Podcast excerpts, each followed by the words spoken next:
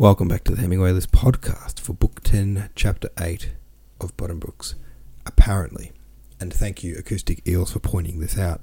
We, apparently, we only have five chapters left of this book, which is a bit of a surprise to me. I know, I knew we were coming up to the end, but structure-wise, story-wise, it doesn't feel like we're at the end of a book. Like it, it to me, feels like there could be a whole other adventure about to happen in this book. It's been a weird plot. Uh, apologies if I sound out of breath more than usual. Um, I think this kind of post COVID phase is, I don't know what's going on, but I'm constantly feeling like I'm puffing. So that's probably going to come through the microphone. Anyway, we need to figure out what we're going to do next. There was talk about moving away from novels and doing the Oxford Book of English Verse, which is in on Hemingway's list. Do some poetry. There was also talk of me having a little sabbatical. I don't know if I if I was going to do that, I would just say something like, you know, having a week off, one week off, or something like that, and then we'll go into the Oxford Book of Verse. But I'm not sure how everyone feels about that. I don't even know how I feel about that. Um, but we've got five days to figure that out, I suppose. But I reckon, and I apologise for not doing a vote this time around, but we did discuss it, and it seemed like most people were keen to um, move on to the English Book of English Verse, the Oxford Book of English Verse. So I think we should do, that. Now, the version I'm going to use is the old version, which is on Gutenberg um, for free. So you can read it online for free via Project Gutenberg. Um, it's the original version of it. There's an updated version where I guess they changed some of the poems or added more, but uh, I think for simplicity, we use the free online version. That way we can all get it. We can all be sure we're reading the same one. If you want to read a different version, the, new, the newer version, uh, you can, but some of the poems might not line up with the daily readings. Okay, so we got to make a call one way or the other which version we're going to read, and all the way through this this project, um, for the sake of the podcast, I've been leaning towards the public domain versions. So we're going to do that again in this case and use the original. Um, so the other thing I like about that is on the Gutenberg version, it starts with a table of contents and it's broken up nicely by. Uh, it goes in chronological order, so we start with the oldest poems and move forward, but they're also grouped by the author. And I think if we just go by those groupings of author, so sometimes there might be, you know, seven poems by one of the authors. Then the next day there might the next author might only have one poem featuring in the book. And it'll give us that varied length. You know, some days it'll be a really short reading, some days it'll be a bit of a longer reading with five or six poems. Um, but I think, you know, we don't want to go one poem at a time because there's thousands of poems in this book. We'll, we'll be there forever. It will literally take several years, or at least more than a year. Um, so, uh, even if we go by author, like I was saying, it's still going to take probably two or three months to get through this book.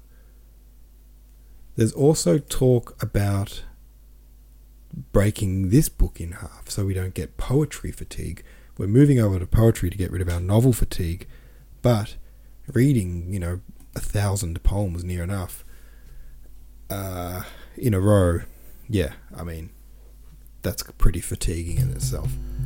So maybe we read halfway, then we read another book, and then we continue. What we can do though is figure that out later, you know. I think it's fair to say the next book we're going to read will be the Oxford Book of Verse. Um, the only questions we need to figure out in the next five days are we going to take a little break before it? And are we going to take a break in the middle of it? We need to figure that out before we get to the middle of it. Cool. All right. I've rambled on enough about that. I will put a reply to that effect to the forum that Acoustic Eels posted and see if everyone likes that idea. But um, failing that, I think we'll go forward with that as the plan if everyone finds that agreeable. Part 10, Chapter 8 of Buddenbrooks. Tom out. That is going to change the family dynamic. Indeed, says FDLP1. Um, does Mann have a Tolstoy fake Andre death in him? you know, I kind of felt that as well. Like, maybe the doctor messed up his diagnosis. And it's a really weird thing to die of, isn't it? Falling on your face after having a tooth not quite removed properly. Techrific says Christian can't believe it. Thomas dying before him. He had internal monologue before, but this actually makes me think Christian believes his own BS. Is there such a thing as an unaware hypochondriac? And with his "You've won, I give up," Christian's sociopathy is confirmed for us. He's a complete narcissist. Such success is everything. Who knew Christian was one of those zero sum game people? I feel for him. What a miserable way to look at life. At your dead sibling, at your own existence. It's so sad. It's an unexamined life, a terrible waste. Swim, says the mum fishy, says, I feel like all the siblings' lives are terrible wastes. Tony, so preoccupied with the Buddenbrook status, Christian's wasted talent, Tom's emptiness and ign- in ignoble death. All their lives feel unexamined, and they didn't exa- adapt. To look at it more broadly, all of Lubeck's past society is constrained by strictures they cannot break out of. Those who do are successful. It's all so depressing. That's a good way to summarize it, isn't it? It's all so depressing. Um, not a lot of sunshine in this book, you know, not a lot of happy moments. I see, as I say that, why it's called the decline of a family. It's not so much the decline financially, although it has been that, but I thought it was going to be a devastating decline in their wealth to the point where they are, you know, poverty stricken. But really, at the, at the end of the day, they're as posh as they were at the start. They're just a little strapped. Um, but it's more been the decline of their status and their happiness, I would say. Especially their happiness. Alright, let's move on and keep reading and finish this thing. Chapter 9 Senator Buddenbrook had died of a bad tooth. So it was said in the town, but goodness people don't die of a bad tooth. He had had a toothache. Herr Brecht had broken off the crown, and thereupon the senator had simply fallen in the street. Was ever the like heard? But however it had happened, that was no longer the point. What had next to be done was to send wreaths, large expensive wreaths, which would do the givers credit, and be mentioned in the paper, wreaths which showed that they came from people with sympathetic hearts and long purses, they were sent. They poured in from all sides, from organisations, from families and individuals, laurel wreaths, wreaths of heavy scented flowers, silver wreaths, wreaths with black bows, or bows with the colours of the city on them, or dedications printed in heavy black type or gilt lettering, and palms, simply quantities of palms, the flower shops did an enormous business, not least among them being Iwersen's, opposite the Buddenbrook mansion. Frau Iwersen rang many times in the day at the vestibule door and handed in arrangements in all shapes and styles, from Senator this or that, or Consul so and so, from office staffs and civil servants. On one of these visits, she asked if she might go up and see the Senator a minute. Yes, of course, she was told, and she followed Frau Permaneder up the main staircase, gazing silently at its magnificence. She went up heavily, for she was as usual expecting. Her looks had grown a little common with the years, but the narrow black eyes and the Malay cheekbones had not lost their charm. One could still see that she must have must once have been exceedingly pretty. She was admitted into the salon where Thomas Buddenbrook lay upon his bier. He lay in the centre of the large light room, the furniture of which had been removed, amid the white silk linings of his coffin. Dressed in white silk, shrouded in the white silk, in a thick and stupefying mingling of odours from the tube roses, violets, roses, and other flowers with which he was surrounded. At his head, in a half circle of silver candelabra, stood the pedestal draped in mourning, supporting the marble copy of Thorwaldsen's Christ. The wreaths Garlands, baskets, and bunches stood or lay along the walls, on the floor, and on the coverlet. Palms stood around the bier and drooped over the feet of the dead. The skin of his face was upbraided in spots, and the nose was bruised, but his hair was dressed with the tongs as in life, and his moustache, too, had been drawn through the tongs for the last time by old Herr Wenzel, and stuck out stiff and straight beyond his white cheeks. His head was turned a little to one side, and an ivory cross was stuck between the folded hands. Frau Iwersen remained near the door, and looked thence, blinking over to the bier, only when Frau Permaneder, in deep black with a cold in her head from much weeping, came from the living room through the portieres and invited Frau Iwersen to, to come nearer, did she dare to venture a little farther forward on the parquetry floor. She stood with her hands folded across her prominent abdomen, and looked about her with her narrow black eyes at the plank, plants, the candelabra, the bows and the wreaths, the white silk, and Thomas Buddenbrook's face. It would be hard to describe the expression on the pale, blurred features of the pregnant woman. Finally, she said, Yes, sobbed once, a brief, confused sound, and turned away. Frau Permaneder loved these visits. She never stirred from the house, but superintended with tireless zeal the homage that pressed about the earthly husk of her departed brother. She read the newspaper articles aloud many times in her throaty voice, those same newspapers with which, at the time of the Jubilee, had paid tribute to her brother's merits, now mourned the irreparable loss of his personality. She stood at Gerda's side to receive the visits of condolence in the living room, and there was no end of these. Their name was Legion.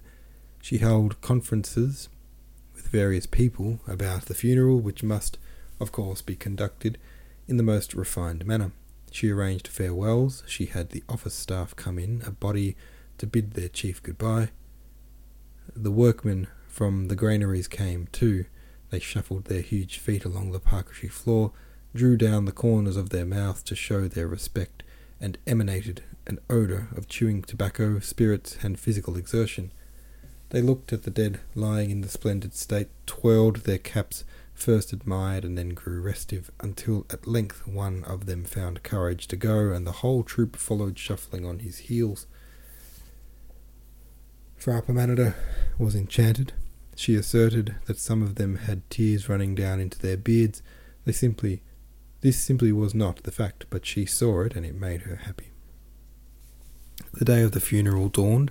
The metal casket was hermetically sealed and covered with flowers. The candles burned in their silver holders, the house filled with people and surrounded by mourners from near and far.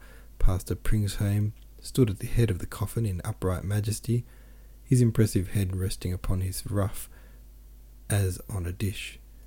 A high shouldered functionality functionary, sorry, a brisk intermediate something between a waiter and a major domo had in charge the outward ordering of the solemnity. He ran with the softest speed down the staircase and called in a penetrating whisper across the entry, which was filled to overflowing with tax commissioners in uniform and por- grain porters in blouse, knee breeches, and tall hats. The rooms are full, but there is a little room left in the corridor. Then everything was hushed. Pastor Pringsheim began to speak. He filled the whole house with the rolling periods of his exquisite modulated sonorous voice.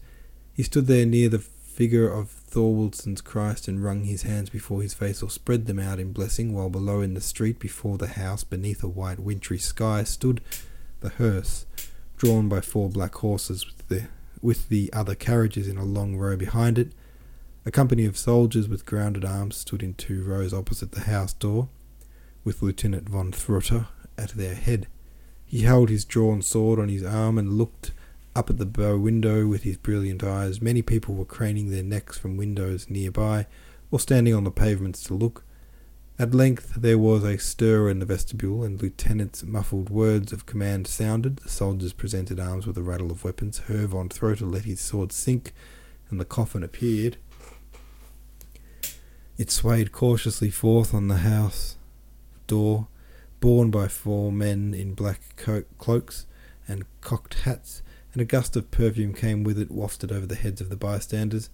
The breeze ruffled the black plumes on the top of the hearse, tossed the manes of the horses, standing in a line down to the river, and dishevelled the mourning hat scarves of the coachmen and grooms.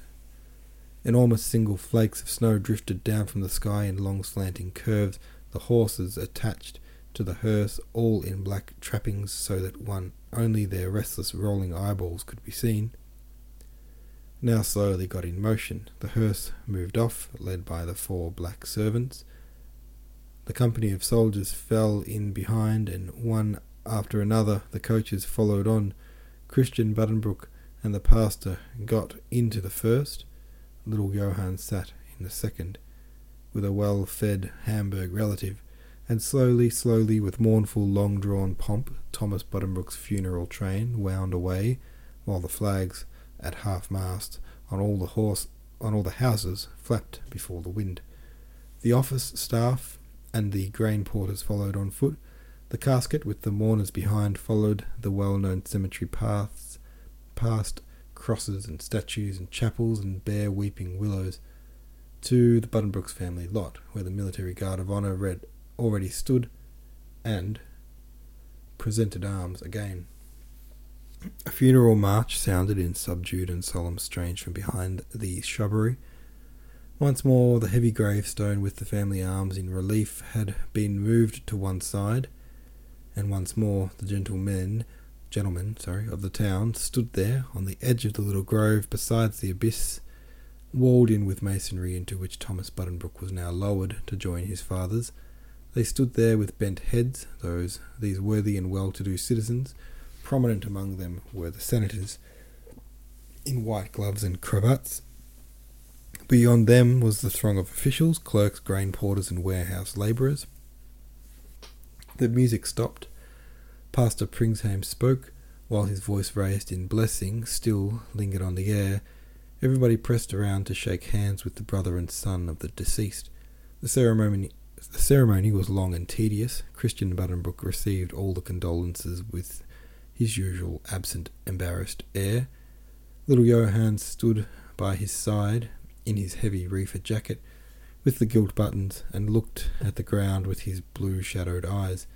He never looked up, but bent his head against the wind with a sensitive twist of all his features. That's the end of part 10. Alright, that's that. We'll start part 11 tomorrow. By the looks of things, very cool. Alrighty, that's that. Thank you very much for listening. See you tomorrow.